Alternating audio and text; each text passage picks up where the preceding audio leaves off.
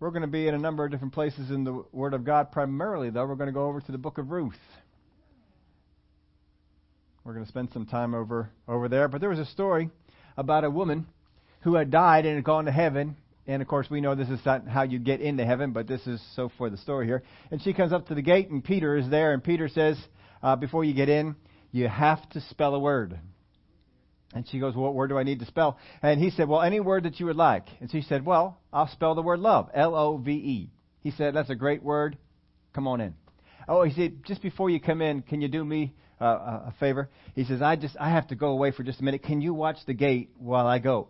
And I'll be right back. So she says, Sure, she'll watch the gate. And so he left, and just in that time, here comes her ex husband. He comes up to the gate and he says, Wow Am I really here? Did I really make it? He had just had a heart attack, and it died, and had come. and wasn't even expecting to be there, but here he was in heaven. And and she looked at him. He says, "Well, not yet, not yet. You have to spell a word." And so he says, "Well, what word do I need to spell?" And she thought for a moment. She goes, "Czechoslovakia."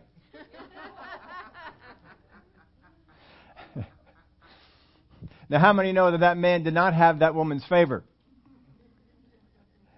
We talked uh, two weeks ago, because last week we were on another topic, but two weeks ago we talked about how people are making prayers to God, and that when we are asking God for things that we need, generally, those things are in one of three places. They can be in the hands of God, they can be in the hands of other people, or we can already have them. Most people structure their prayers in such a way as that God has them even if the Word of God doesn't tell us that He does. Now, God cannot give you what He does not have. Now, we like to think that, well, God has everything. That's not entirely true.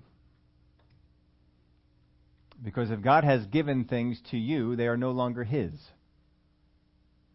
So, I was debating about which way do we go with this, which, which one of these would we want to really take on first. The things that are in the hands of God, the things that are in your hands already, Nothing, nothing worse for your faith than asking God for something that you already have.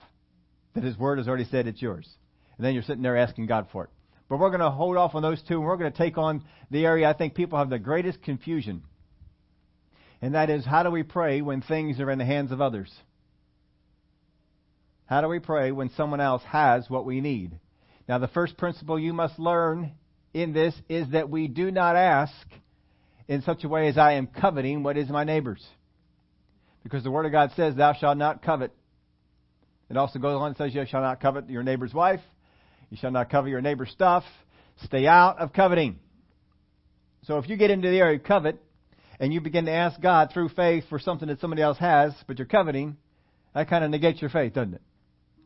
So we have to understand how do I pray for the things that are in the hands of others, not fall into the area of coveting, but still obtaining the thing that we need. If you're up on Facebook, I put a few things up there. If somebody has a job and you want that job, they have a job to give. They're giving, going to give that job to somebody, and you would like that job. How do you pray for favor for that thing?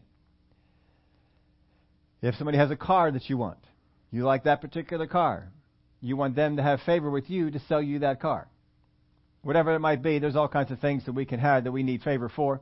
And so we're going to take a look at some of those principles here today. Now, I told you, how many are up on Facebook this morning? I put something up there in particular. Anybody go up there and see that? I appreciate both of you who did that.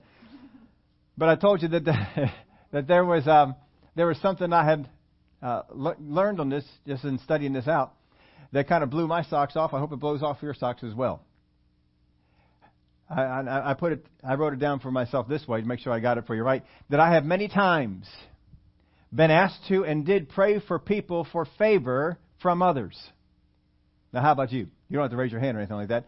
But I have been asked by other people. They come up to me and say, Will you pray for me that I would have favor in this situation? And I have prayed for them. And I never really thought much about it. But as I was preparing and getting ready for this and studying this out, this came to me. It's uh, up in my spirit. You know, not audible or anything like that. But up in my spirit came this Steve, have you ever asked for favor from me for anybody, from anybody? I says, No, Father, I've never done that. Not that I can recall. I have never asked you to give me favor for another person? Have you, uh, yes, this, this one. Have you ever asked anybody to pray for you for a favor in a situation? And I thought about it. Says, no, I can't ever think of a time that I've ever done that. But yet, when people have come and asked me for to pray for that, I've just jumped right on in and, and, and prayed for that that thing. Now, once those questions came to me, that made me start looking about some things. So I went to the Word of God and began to look. And you know, I could not find a single instance where someone in the body of Christ asked another believer to pray for them for favor. Huh. That's got my attention. I couldn't find anybody who said, Will you pray for us or for me that we would have favor with so and so? Nowhere in the Bible. Now, the Bible is a pretty good, good sized book. Now, just think about it this way how often do we think, at least if we don't ask, do we think about praying for or asking for favor from God with other people? And yet, I can't find it in the Bible. I can't find a place where we're even asked, we're directed to pray. Not, not, an, exa- not an example. I can't think of a time when Paul said, pray for favor in these situations. I couldn't think of that either. So I began to go through some things on the Word of God. Here, let's take a look at Luke chapter. Well, let's not, let's not look at Luke first. Uh, pull up that scripture I told you to have ready for us over in Luke. It's not in your outline. You'll have to write this one down if you want. It comes from chapter 2.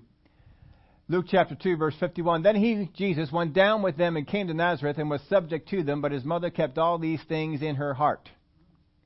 And Jesus increased in wisdom and stature and in favor with God and man. Now, one other place we see this as well in Luke chapter 1, verse 30. Then the angel said to her, I'm sorry, wrong one. 1 Samuel 2, verse 26. And the child grew in stature and in favor both with the Lord and man. So, two times, once in the Old Testament, once in the New Testament, do we find that a person grew in favor with God and with men. Now, relate this. This is not in your outline. This is just, you can write this down if you want to, but relate this to a question the disciples came to Jesus and they said to him, Increase our faith. Remember him saying that? Increase our faith. And what did Jesus say? Oh, all you need is a little bit. Oh, all you need is a little bit of faith. God's faith is, is a grain of mustard seed. You can, you can go far. Now, a seed, seed faith, we always learn about seed faith that seed faith grows. You start off with a little bit of faith and it begins to grow. And, but seed faith grows. But we've learned from that that you can't necessarily, God, increase my faith. We can't pray that way. It's something that grows. Well, if favor is also one of those things that grows, then are we missing God by asking God for it?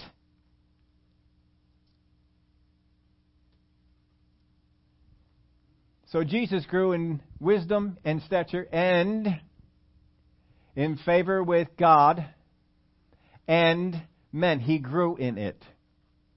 Grew in favor. Let's go on and take a look at some other places. In Luke chapter 1 verse 30, then the angel said to her, said to Mary, Do not be afraid, Mary, for you have found favor. You have found favor with God. You have found favor. Now, that word for found is used about 170 times in the New Testament. If you want to have some fun with the word, just do a Greek search on that. How many of you still have QuickVerse floating around your computer?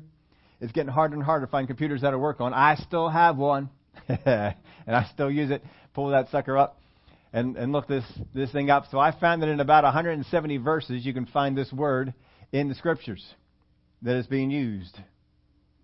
And so I pulled out one of them just for fun for you. Actually, it's uh, using it two the different times. Let's go on over to 2 Timothy 1, verse 16.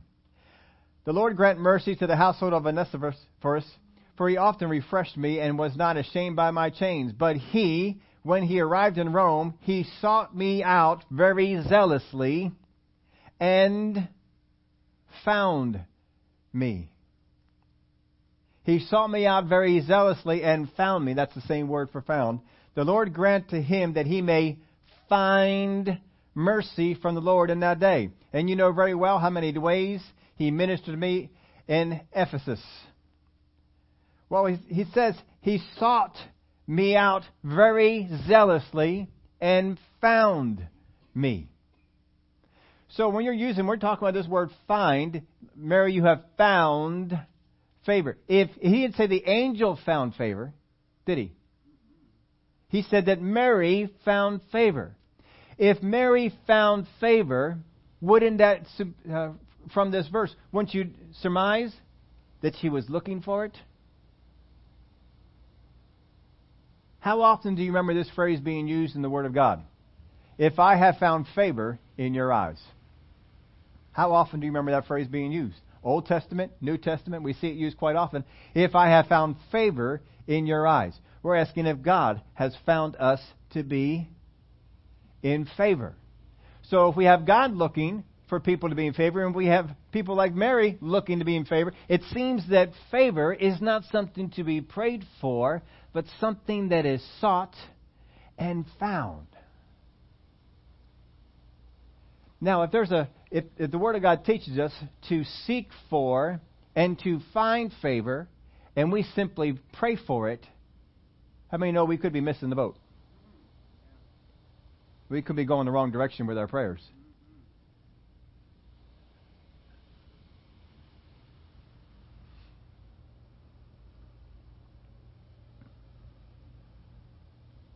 Now, I looked up the definition for, for grow because it says Samuel grew in stature and in favor both with the Lord and men. Say the same thing of Jesus. They grew. It means to increase by natural development as any living organism or part by assimilation of nutriment. To increase in size or substance. So it starts out small, but through regular care and attention, it becomes larger than when it started. Now we're getting into the fall. Isn't that sad? I think it's that. We're getting into the fall. In the spring, you may plant seeds for a vegetable garden. You start out with a small seed.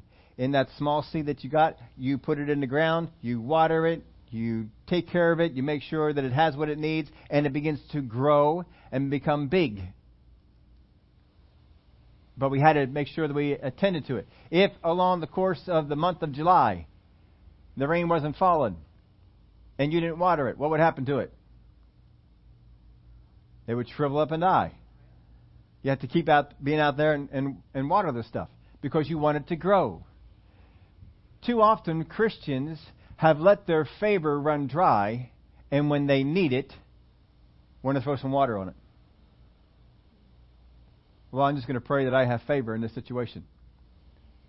And sometimes we do, and sometimes we don't. I put this in your outline for you. Great favor is not automatic, instant, or rightfully ours. As we get along in this thing, I don't think I don't know if we're going to get into it today. I get amazed as I study this topic at the number of things that Christians think are theirs and pray like it's theirs and it's nowhere in the Word of God ever said that it was. I get amazed at it. Well, I just believe this isn't going to happen. I'm thinking, I don't know what you're using to believe that for. Because there's nothing in the Word of God that says that. We're not getting into that now. It's you know coming up. Now, if God's favor starts small and grows, what are the things we do to increase it? Wouldn't that be nice? Wouldn't it be helpful to know what can I do to increase favor? Just like we want to know how do I increase my faith, how do I increase the favor? What do I do for that? Put this in your outline for you. How many? How did Christians come to think that favor of man comes different than the favor of God? I put that in there for this reason. How many of you have ever said, Father God, I pray that you would grant me your favor? Have you ever prayed that to God? God, I pray that you would be favorable, that you would grant me your favor in this situation. No, but we pray all the time, God grant me the favor of other people. God grant me the favor for this this job. God grant me the favor to buy this car. God grant me the favor in this situation that I got myself in that I want to get myself out of. But favor is said to be found.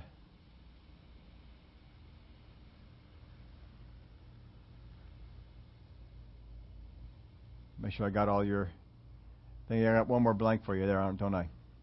Are believing for favor or finding? Are we? I'm, I'm, I put it back in your outline, then put it back in mine. Are you believing for favor or finding it? Are we as Christians supposed to be believing for favor or finding it? Well, in the Word of God we looked at so far, how many of you say that the Word of God is teaching us that we are to find favor, not believe for it? But most Christians are believing for it. Which means if you're believing for it, you're not finding it. And if we're not finding it, then that's why we're not getting it. Now, as we look at the topic of favor, certainly our minds would go over to Ruth, who certainly found favor. We're going to kind of jump here in the in the middle of it, in uh, the middle of the, middle of the story. Uh, Ruth, she had, um, of course, mother-in-law Naomi. She had two sons, and she married one of them. And Naomi's husband died, and then the two sons they died. Nothing is given to us about how they died or why they died or anything like that, but it seems that they died young. The sons did anyway. They died young. Verse 1, there was a relative, I, I told you verse 5 in your outline, but I'm going all the way back to verse 1. There was a relative of Naomi's husband, a man of great wealth, of the family of Elimelech. His name was Boaz. So Ruth the Moabitess said to Naomi, Please let me go to the field and glean heads of grain after him in whose sight I may find favor. So she didn't ask, you know, pray that I find favor. She said, I, am going to go here and, and um, maybe I'll find favor. And she said to her, Go, my daughter. Then she left and went and gleaned in the field after the reapers. And she happened to come to the part of the field belonging to Boaz, who was of the family of Elimelech. Now behold, Boaz came from Bethlehem and said to the reapers, The Lord be with you. And they answered him, The Lord bless you. Then Boaz said to his servants who was in charge of the reapers, Whose young woman is this? Now he called her a young woman, which means she was young. Younger than Boaz. So if she was young, more than likely her husband was young because he'd already been dead. Who is this one? Who is, or whose young woman is this? So there is something about her that got Boaz's attention. Have you ever had people just get your attention? You're in a crowd and all of a sudden it just seems like your attention is drawn to one person or another sometimes we may be thinking about this. Well, you know, Boaz was single; he was looking for uh, somebody to marry, and he saw this this gal over there, and he just was attracted to her. Well, he sees her as a young woman, and much younger than her. And later on in the story, when we find out that they uh, actually might have something going on in that way, he even said, "Look, you're too you're too young for me." And she says, "No, no, no, that's all right." so um, that doesn't seem to be what's on his mind, but there is something about her that has him interested. Who is this woman over here? Now, you doesn't have to be that you want to date somebody, but sometimes people just catch your interest. They you just catch them. Who is that person?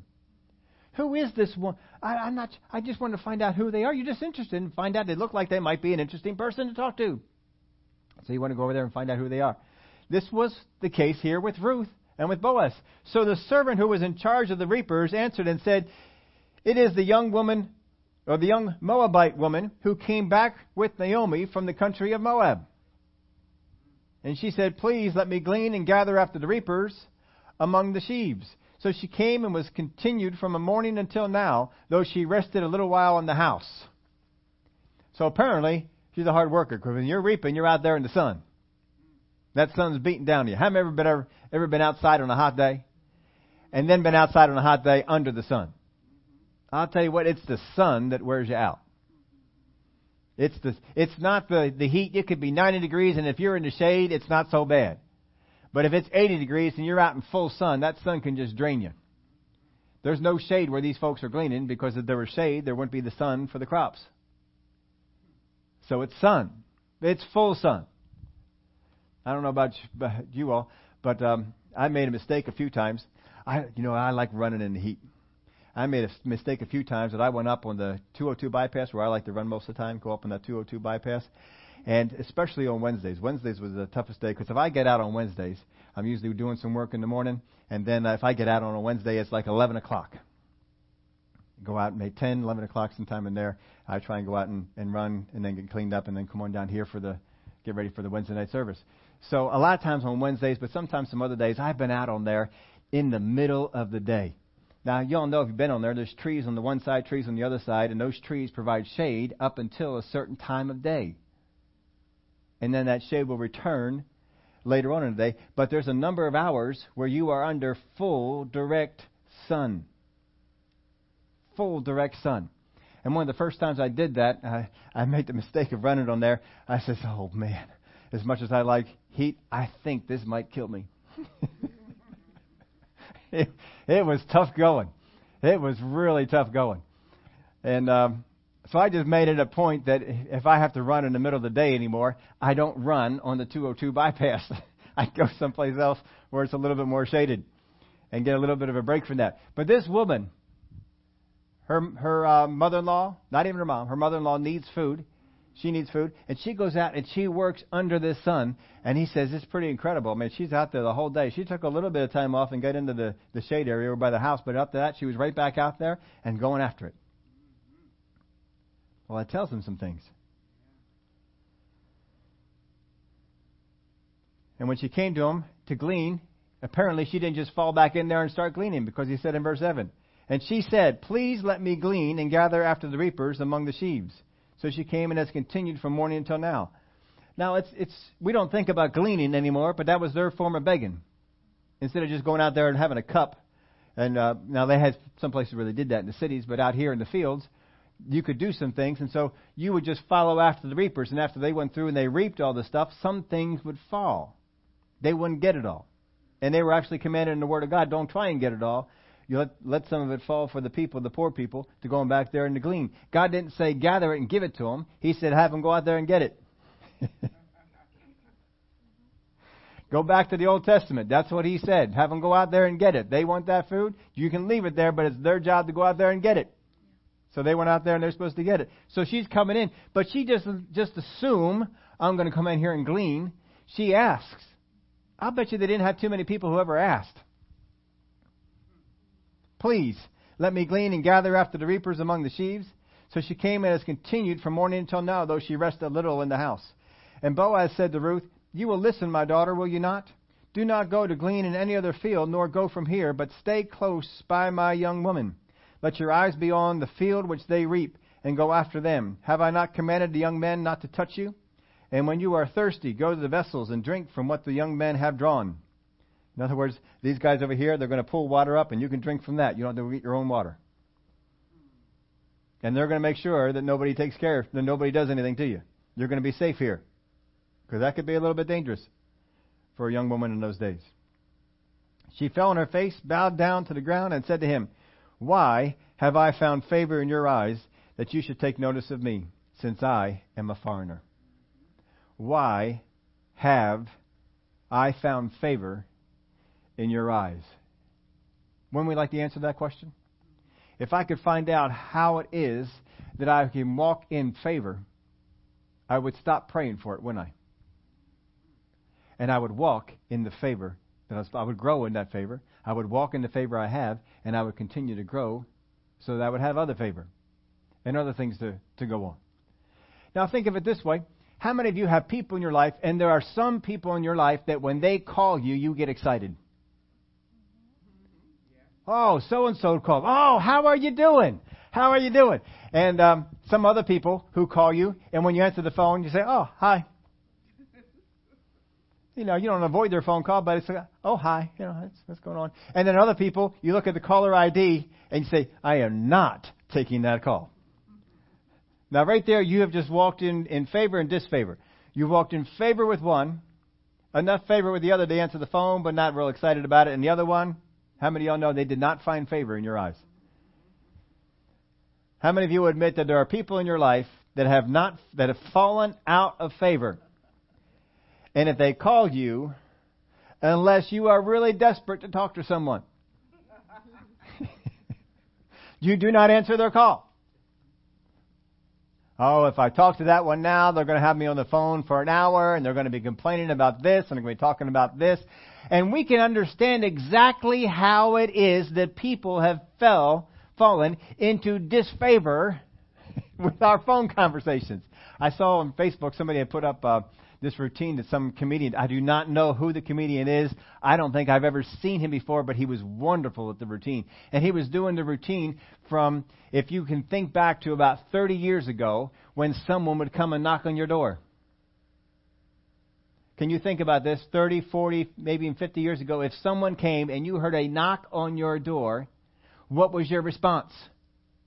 We have company. Wouldn't it? Didn't, didn't everything in the household stop when someone knocked at your door?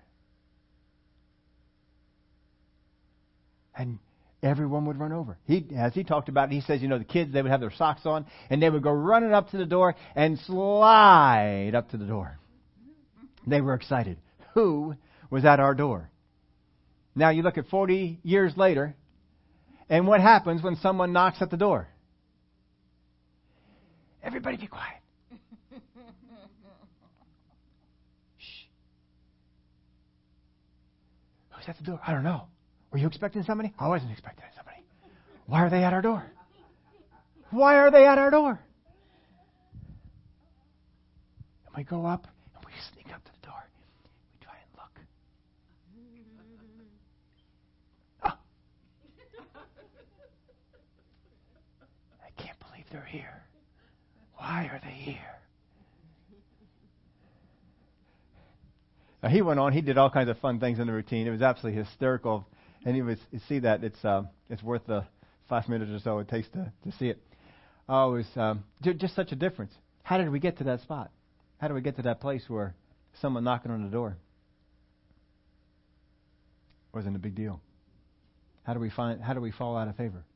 You see, if I can learn the the keys that teach me how I fall out of favor, wouldn't I also learn the, the, the keys to growing in favor? So you think about this way who are the people that when they call you, you get excited that they call? Who are the people that when they call you, you send them the voicemail? And what's the difference between those two people? I can't tell you all the things that are making up your list, but I'll bet you it's going to be some of these things like this. The people that you answer the phone call from, they make you feel good when you talk to them. They take an interest in you, not just interested in telling you about their life. They have a genuine interest in you. They're genuine in their conversation. It's not fake or plastic, but it's a real conversation. They don't waste your time on the phone. If what they have to say can be said in three minutes, then they're off the phone in three minutes. If what they say takes a little bit longer, you'll give them a little bit longer because you know they value time. They're respectful of your time. They're respectful of, of the things going on in your life. Some people, they think whenever they call you, they get you on the phone, you should have an hour for them. And that sours you a little bit to answering the phone call, doesn't it? See, there are things that we do, we recognize, that cause people to fall in and out of favor with us. How is it not going to be the same thing with God? If two times we saw in the Word of God, once in the Old Testament, once in the New Testament, that people grew in favor with God and men, then growing in favor is not a bad thing. If we grow in favor with God, how many know it has to be a good thing? So growing in favor with men is going to be the same. It's not an instant thing. It's not something that we can just just pray. But here's something interesting about this story with Ruth. We think about the people that have fallen out of our favor. And the reason that they have fallen out of our favor is because there have been a number of things that have happened between us that cause us to realize that they don't respect our time.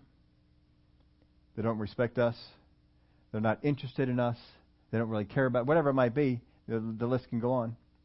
But then there's also people that are in our favor, and we can't wait to answer their phone call when they when they ring us. because they've taken the time with us. But they've, they've sown into us, or they have sown either good seed or bad seed into us. But here we got Ruth and Boaz. What has Ruth sowed into the life of Boaz? Absolutely nothing.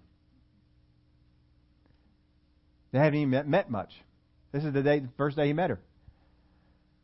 Called whoa, who, who is this one over here? And he finds out who it is. And apparently, just favor is just, he just pours out favor. Why does Boaz pour out favor on Ruth when she has done absolutely nothing to sow into his life to get his favor? How could, how could that be possible?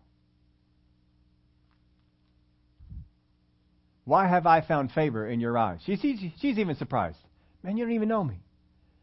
I haven't done anything to help you out. And yet, here you are doing all this. Why have I found favor in your eyes that you would do all this for me? So, how is this favor that she received gained? Verse 11. And Boaz answered and said to her, It has been fully reported to me all that you have done for your mother in law since the death of your husband, and how you have left your father and your mother and the land of your birth, and have come to a people whom you did not know before. Well, what did he do? Google her? How does he get all this after just meeting her? How does he find out about all this? Well, he apparently was curious about this. Wait a minute, this woman did. She worked how? She worked and did what?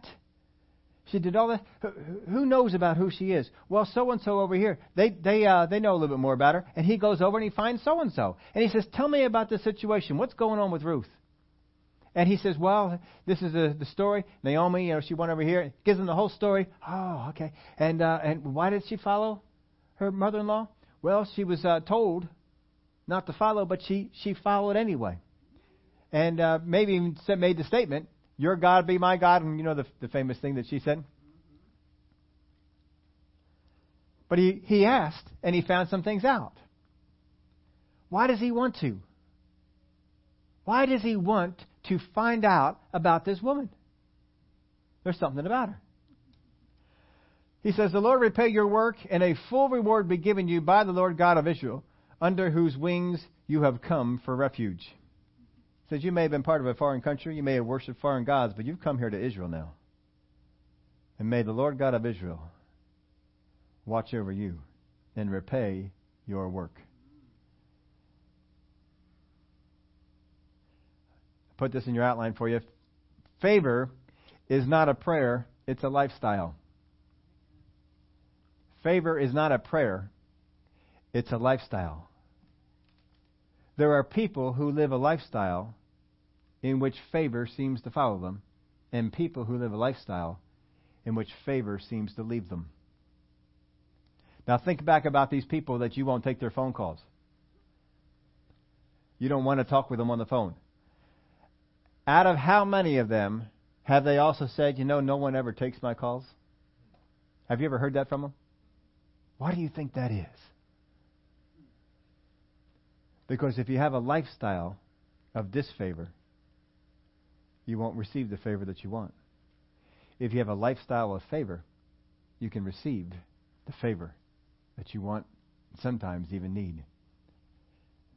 Now, here's the thing Ruth followed a lifestyle all her life. And wherever she went, she stood out. There's something different something different about this person over here. So Boaz went out and let's find out about her. Tell you what, let's do this. Let's uh, let's take care of the water that she needs for the day. Let's make sure that she's got a safe place. Let's make sure that she doesn't have to go any place else to glean. She can get it all right here. What he is saying is, beside all the other gleaners, I am going to fully support the food needs of this family. That's what he's taking on. He says, Don't go anyplace else. I want you to stay right here. In Proverbs chapter 12, verse 1, reads this way Whoever loves instruction loves knowledge, but he who hates correction is stupid. I love that one. I bet you get some other versions of this that probably have a real entertaining. This is just the New King James. Whoever loves instruction loves knowledge, but he who hates correction is stupid. Now think of these people that you don't want to answer them the door when they come. You don't want to take their phone calls. How many of those people hate instruction? You're not shaking head yeah, yeah, I, I can see that. Yeah, you know why you don't want to take their phone call? Because they're stupid. I didn't say that, the Word of God did. Because most of these people who follow a life of unfavor follow a life where they refuse to take instruction. You see, the people that you like to talk with are generally people who love instruction and love to correct themselves. That's not the verse we really wanted to see. That's just kind of the leading up to verse. A good man obtains favor from the Lord, but a man of wicked intentions he will condemn. So who gets the favor of the Lord? A good man.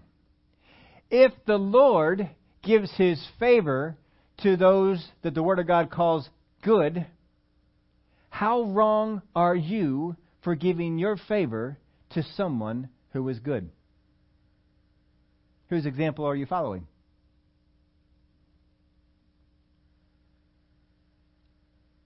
See, perplexed looks all over the place. Hope you're thinking about it. A good man obtains favor from the Lord, but a man of wicked intentions he will condemn. How many of you have people in your life, wicked intentions? And it just seems like the favor that would come from you is just shut down. Sometimes the enemy comes and tries to convict you on this. You ought to be helping them. They need, they need God. You ought to be helping them. If God shuts down people with wicked intentions, but you don't, whose example are you following? We're supposed to follow the example of God, aren't we? Proverbs 11, verse 27 He who earnestly seeks good finds favor, but trouble will come to him who seeks evil. This is the Word of God. Has uh, not mentioned anything about praying for this. It says, He who earnestly seeks good finds favor. But trouble will come to him who seeks evil. Proverbs 14:9 Fools mock at sin, but among the upright there is favor. Now, 1 Peter 5 5. Likewise, you younger people, submit yourselves to your elders. Yes, all of you be submissive to one another, and be clothed with humility, for God resists the proud, but gives grace to the humble. Let me reword this verse just for a little bit. I'm going to take a little bit of liberty here and just reword this just slightly. God resists the proud. God declines favor on the proud. Is that a reach? God declines favor on the proud, but gives favor to the humble. Is that a reach at all? Isn't the grace of God favor? Isn't God resisting you disfavor?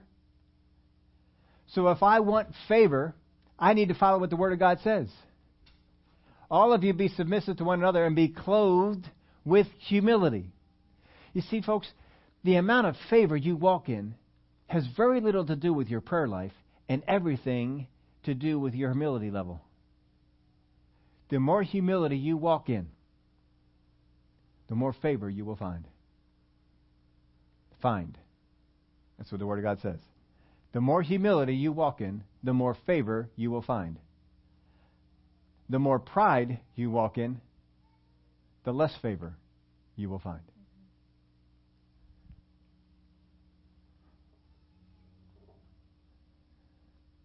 So it seems that because Ruth had become a certain type of person, she was humble. She would receive instruction. He even said that to her. You'll receive instruction. I'm going to tell you some things.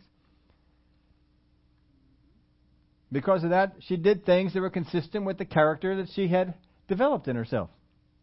I put this in your outline for you. That character caught the attention of those around her.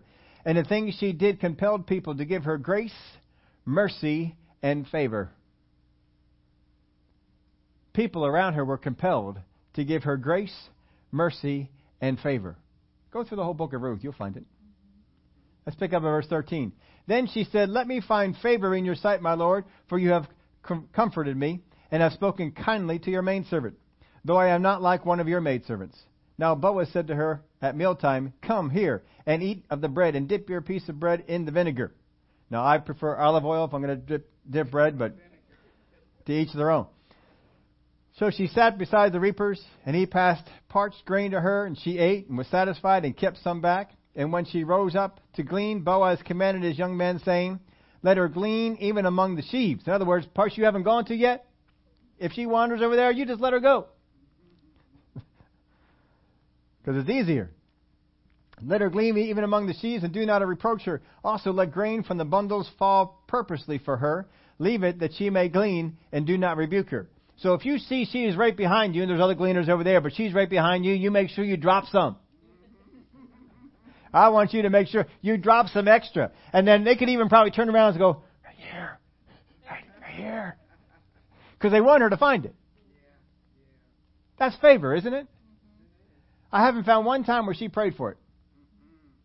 It's come to her because of the way she walks. So she gleaned in that field until evening and beat out what she had gleaned, and it was about an ephah of barley.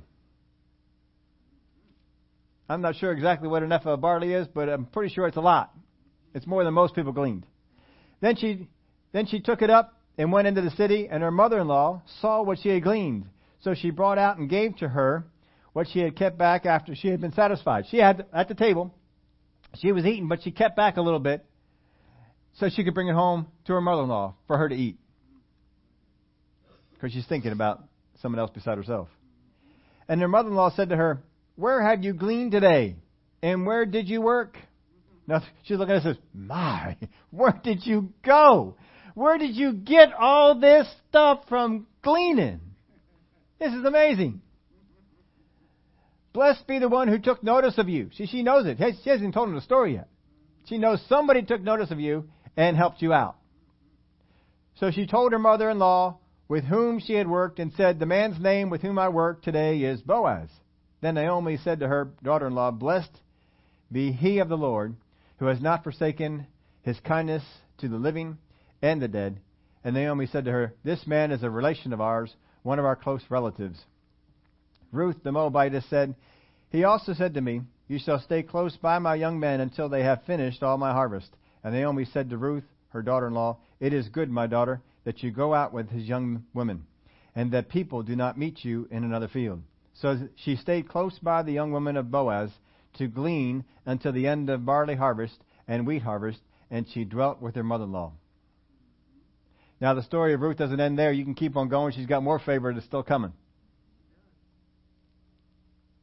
But this is going on in her life because of what?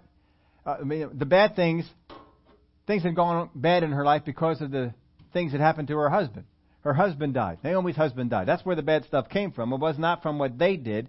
And maybe their husbands did something wrong. Maybe they were out doing things they shouldn't have been doing because it's kind of odd that both died young. Kind of odd for that to happen.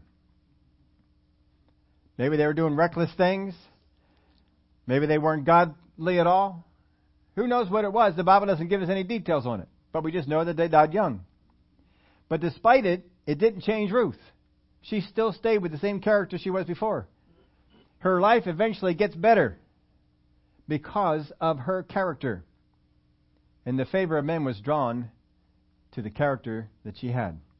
So, we have more things to get into than this, but uh, just a few things for you to wrap this one up. How can I develop the same character that Ruth had? How can I develop it so that you know people want to find favor? It, a lot of times you are not in a place where you can pray, Father God, I need favor in this situation. And if that's not going to work anyway, why would you want to do it? You want to be in a place where favor just comes and finds you. I had a situation a, a week or, or two ago where I was driving around in my truck coming down here for Wednesday night service. And um, police officer pulled me over. I'm thinking, well, I'm going the speed limit, probably a little bit under.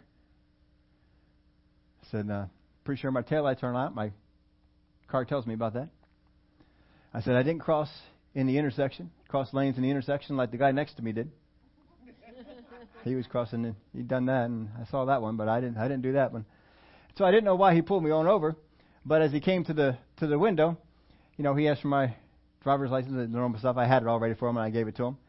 And he uh, he said to me, you know, your registration's expired.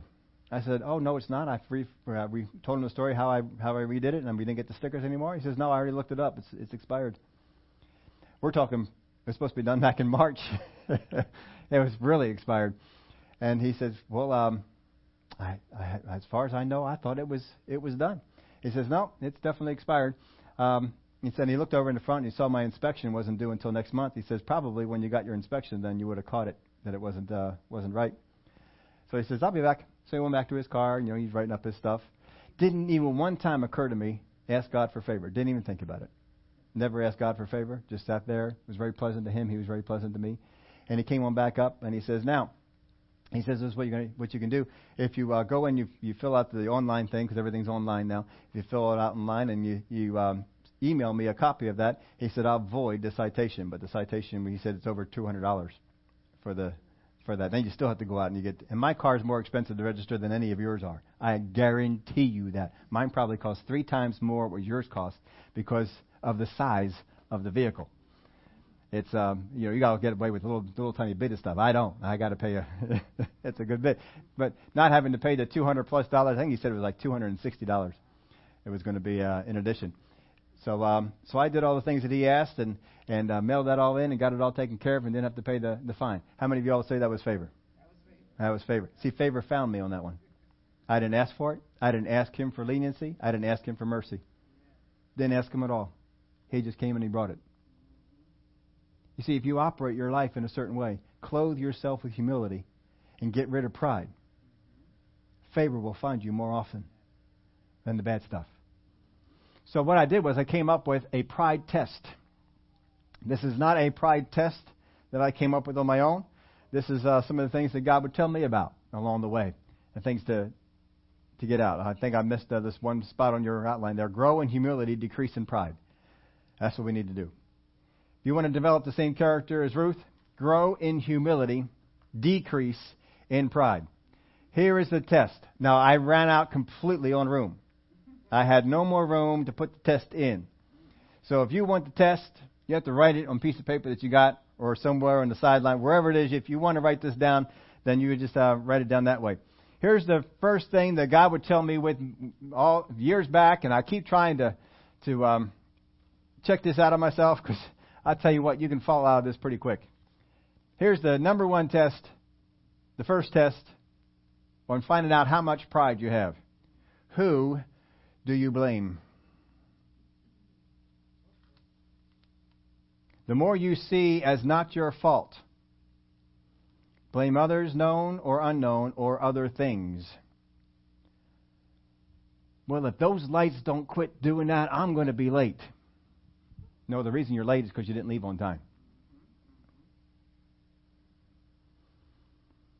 The more you see as not your fault, the more pride is in your heart.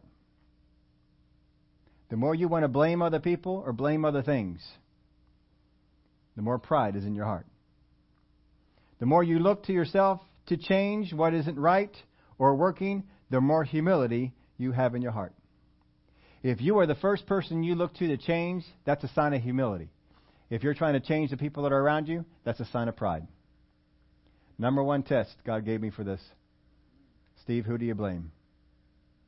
Stop seeing everything as other people's fault and change what you can change. Here's the second one. Who do you accuse? The more with your mouth and thoughts you blame or accuse, the more pride gives voice to your words. Don't let it give voice to your words. Who do you accuse? You go around and say, Well, I just know somebody did this. That's pride. That's not humility. I catch myself doing it sometimes too. We got to make sure that we stay out of it.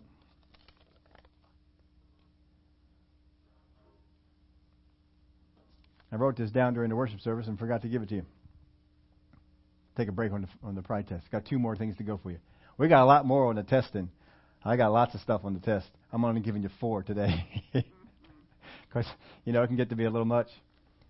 But I put this, uh, wrote this down.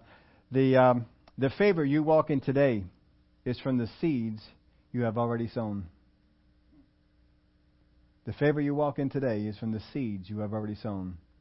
The favor that Ruth was walking in when Boaz met her was the favor from the seed she had sown before.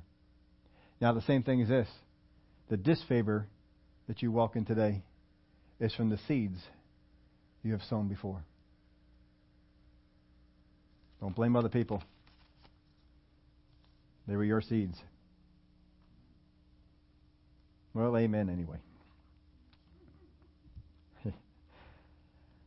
Number three, what do you seek? In Luke 14, verse 8, when you are invited by anyone to a wedding feast, do you sit down in the best places? Lest one, or do not sit down in the best places, lest one more honorable than you be invited by him. And he who invited you and him come and say to you, Give place to this man, and then you begin with shame to take the lowest place. But when you are invited, go and sit in the lowest places, so that when he who invited you comes, he may say to you, Friend, go up higher. Then you will have glory in the presence of those who sit at the table with you. For whoever exalts himself will be humbled, and he who humbles himself will be exalted. Do not seek to be exalted, either in seats or from your actions, whatever it is. The more pride is working in you, the more you seek to be exalted.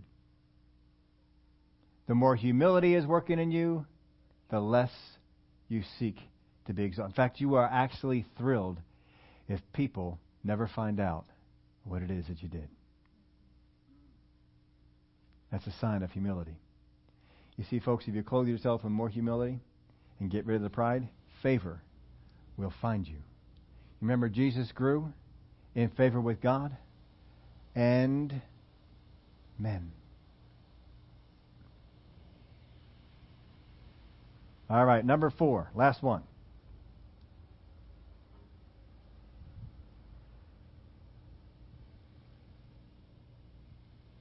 How do you treat others? Number four, how do you treat others? Luke 6, uh, chapter 6, verse 31. And just as you want men to do to you, you also do to them likewise. Don't treat others as you have been treated. Don't treat others as they treat you. If you operate in those things, you are getting rid of humility and you are putting on pride. If I am getting rid of humility and putting on pride, what does the Word of God say in Peter again? God resists the proud, but gives grace to the humble. If God says in His Word that He resists the proud, but gives grace to the humble, and I pray, Father God, give me favor in this situation with these people. But I have not walked in humility. What am I asking God to do? Go against His Word to do something apart from what He said in His Word. And is God going to do that? He is not. Don't treat others the way you have been treated. Don't treat others the way that person treated you. Treat others the way you want to be treated. That's it. Humility treats other people the way they want to be treated whether they are ever treated that way or not. It's not, well, you know what, God, I'm going to give this a try. I'm going to try this out for a week, see how it goes. Takes long, takes seeds longer than that to grow, doesn't it? You got to spend some time, folks. Get it ready. The favor you walk in today is from the seeds you've sown in the past.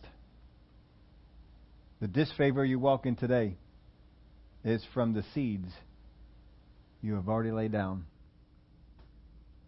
Walk in the favor is walking in humility.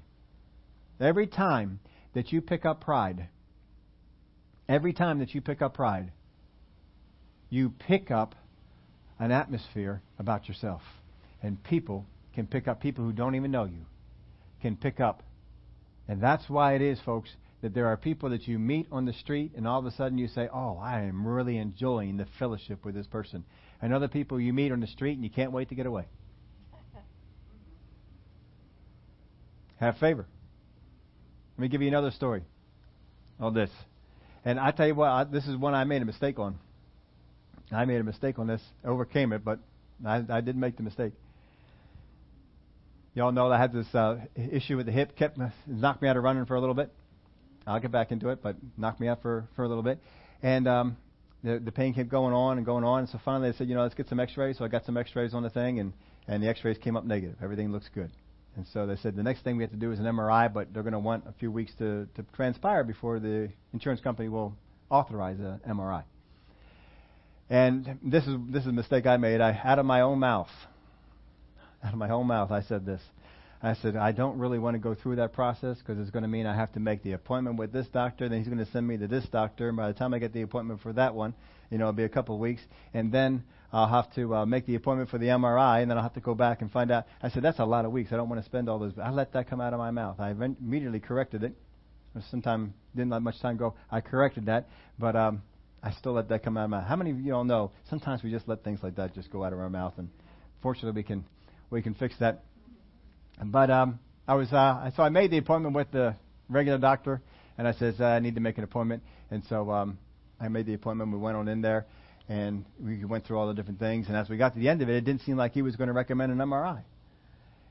And so I asked him, I says, well, you know, the main reason I'm here is I wanted to get a recommendation for an MRI that we can get a better sight of what's going on.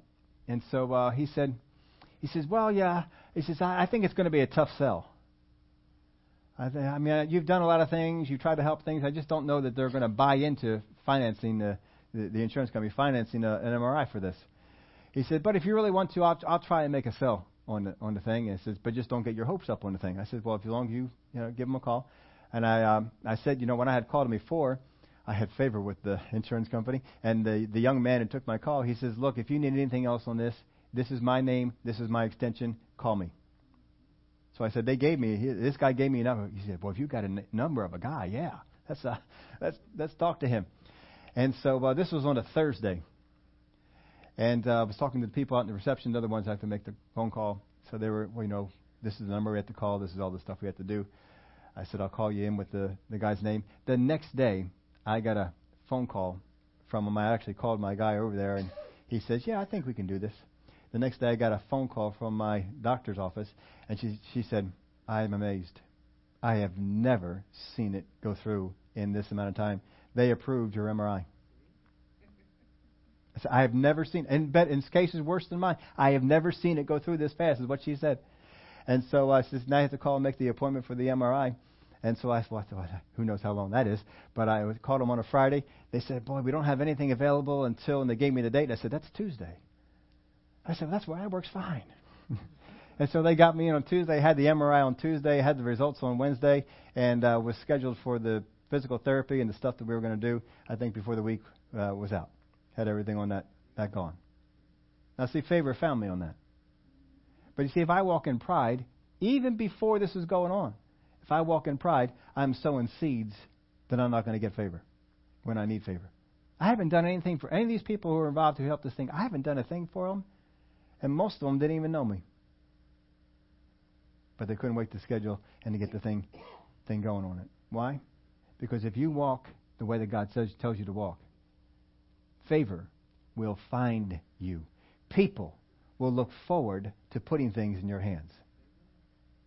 We got more to look at in the Word of God on this because there's a lot of confusion. How do we get things that are in the hands of other people when I need them in mine? So we'll spend some more time in the in the weeks that are coming on this particular thing. Favor. How do we walk in favor? How do we get it? There's more examples. Ruth is just the first.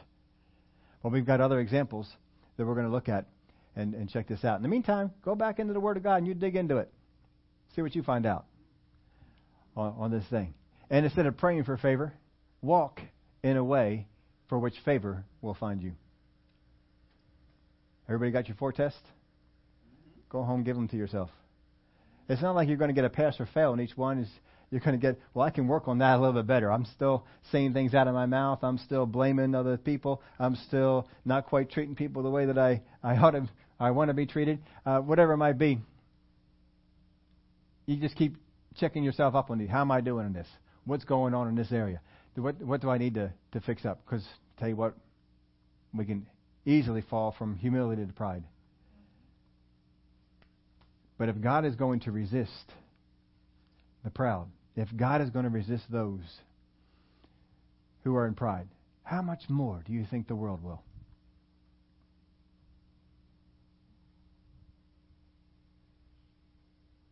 Would y'all stand up with me? Father, we thank you that you have shown us in your word a lifestyle. And if we walk in this lifestyle as other people have, favor will find us. And I thank you, Father, that favor will find us. That we will grow in favor with God and in the favor of men. We will grow in that. I thank you, Father, that you show us in your word how we can check things out. See if we are walking in humility or if we're walking in pride. And Father, we want to get rid of all the pride in our life and walk in humility. There are people in our life that seem to bring out the bad things in us. Sometimes we think if I just get rid of those people, everything will be better. Everything will be easier. But that's not the case. Those people are just there exposing what is already wrong on the inside. I thank you, Father.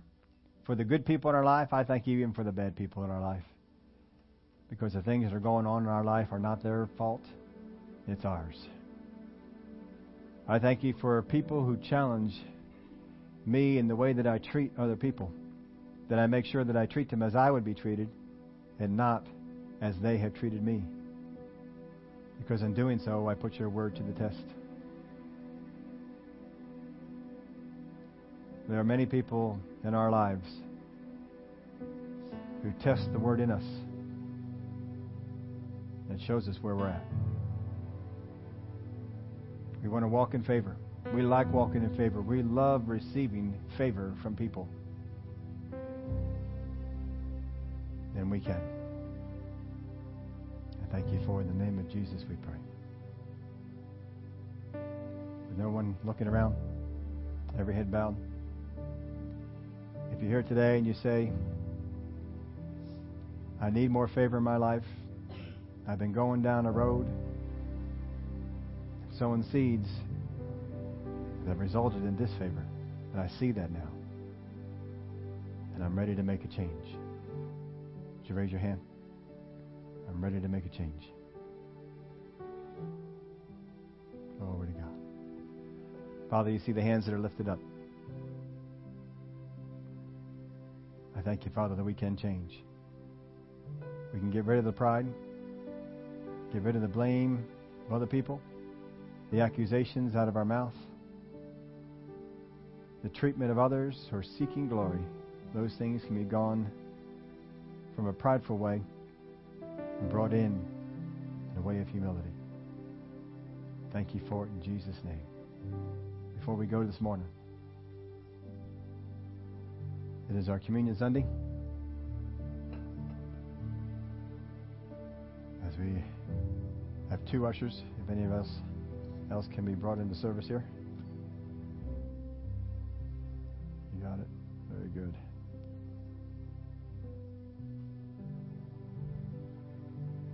On the night which Jesus was betrayed, he went into the upper room with his disciples. What an example of someone who would find favor in Jesus. Now, of course, Jesus was beaten. There were some people he did not find favor from. We'll get into some of those things later on. But in that upper room, He washed their feet. He taught them. He looked into the eyes of the one who was going to betray him and said, Go do what you must. He broke bread with his disciples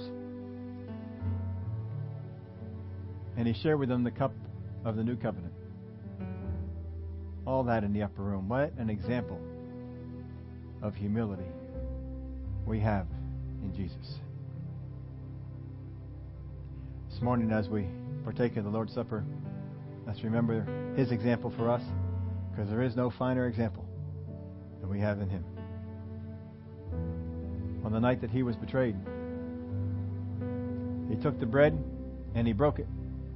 And he said, This represents my body, is broken for you.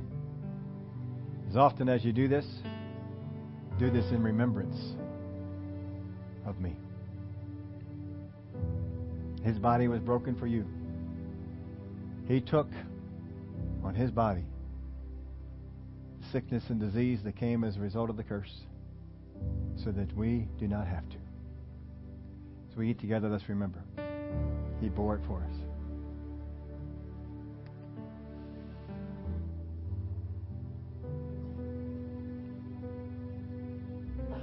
After supper, Jesus took the cup. He said, This represents the blood of the new covenant. The blood of the old covenant covered up sin, the blood of the new covenant.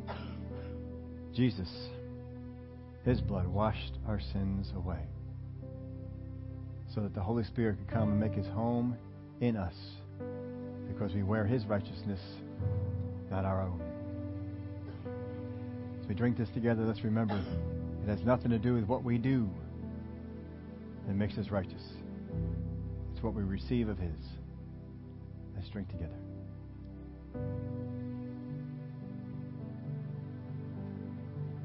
Thank you, Lord.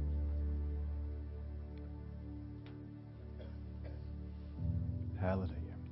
Father, we thank you for the great sacrifice you gave us in your Son, Jesus, who died on the cross for our sins, bore in his body our penalty and paid the price that we are redeemed, bought back. We thank you for it. As we go out this week, we want to live the example that Jesus showed us. And I thank you that we can. We give you the praise and the glory for it in Jesus' name. Amen. We have praise reports. You want to give it?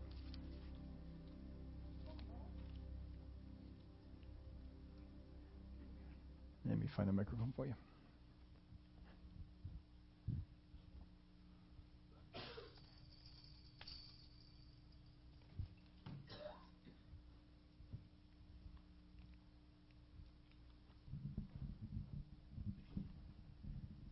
Okay, I have two praise reports here today. Um, one's from Anto.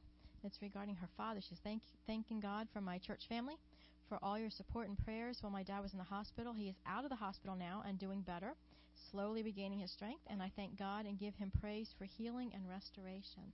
That's good news. Amen. This other one is from Roshan, and it's actually a re- praise report on having God's favor. She said two things happened to her this Saturday. She said the first one, uh, her doctor called her and told her the results of the MRI were normal. She said that her pain or her discomfort um, is muscular and not nerve related. Now, this is the favor part. She says, I was in Walmart, and as I was checking out, the cashier gave me my total, but told me I didn't need to pay for it because the person in front of me had already paid for it. Instead, she turned around and gave me my change. she said, still a little stunned, but thankful. A car pulled up in front of me, and a lady asked me if the gentleman gave me my change. She said, I was happy to be able to thank her, but most importantly, I thank God for the blessing. Amen. So, somewhere she found favor. Amen. Oh, when you're done, I have an announcement. Good. Oh, okay. Quick announcement I have. Um, we're doing the shoe boxes again. You all got this in your um, in your bulletins. There's one minor change. We are no longer able to give the children candy or toothpaste. So anything that's on here um, is is okay, except at the bottom. Some of them I was able to scratch it off, but if you can, just write an- no candy of any kind, no chocolates, no food items, no bubble gum, none of that. Um, I, feel bad because that's the thing I know the kids really look forward to. But um, if you can get a, a, some sort of a wow item for them, people have been asking me what that enta- entails, and that's really just on this little sheet. Dolls that will fit inside a shoebox. Now, the shoebox itself this year we're doing different. I'm not collecting shoeboxes. We're going to get them straight from Samaritan's Purse and use their boxes because they're all the same size. Last year we had some that were bigger, some that were smaller, and we had to wrap them. This year we won't have to wrap them. We can just write on there who it's for, a girl or a boy, and the age group, and it's a whole lot faster, a whole lot easier. Okay? Good. All right. I don't know how that one works. We have um, Wednesday night. We're going to be in the Book of Hebrews, as Ethel made you well aware of, and uh, we are broadcasting live. We're, we're testing this out here. So the Sunday services are broadcast live. The Wednesday night services are broadcast live. We'll have them. You can tune into the uh, Facebook page and see it live. Uh, we are posting it, so if you miss it, you can go back and, and see it later on. On the back, we have the uh, the things we're just clearing out from tape series and CD series and uh, music tapes and all sorts of stuff back on there. Uh, anything that you put for, uh, into there goes right to the building fund. So we want to clear all those things out. They've been books and CDs and tapes that have been sitting around here for a little while. So they're priced up on the back. Uh, head on back over to there and, and check that out. Uh, I keep forgetting to tell you, but I, I've been getting a few messages from Ara, and she is doing well in her new situation and enjoying school. Uh, the last I heard from her, she did not make the move yet. I think she was planning on the 23rd. Has she made that move yet? She is in it. There, okay. Because the last couple of things we we didn't talk about that one, but uh, she is in her new new spot, so that that is good. Um, I believe that is all. So have a blessed week and bless some folks before you go out of here. We will see some of you on Wednesday night.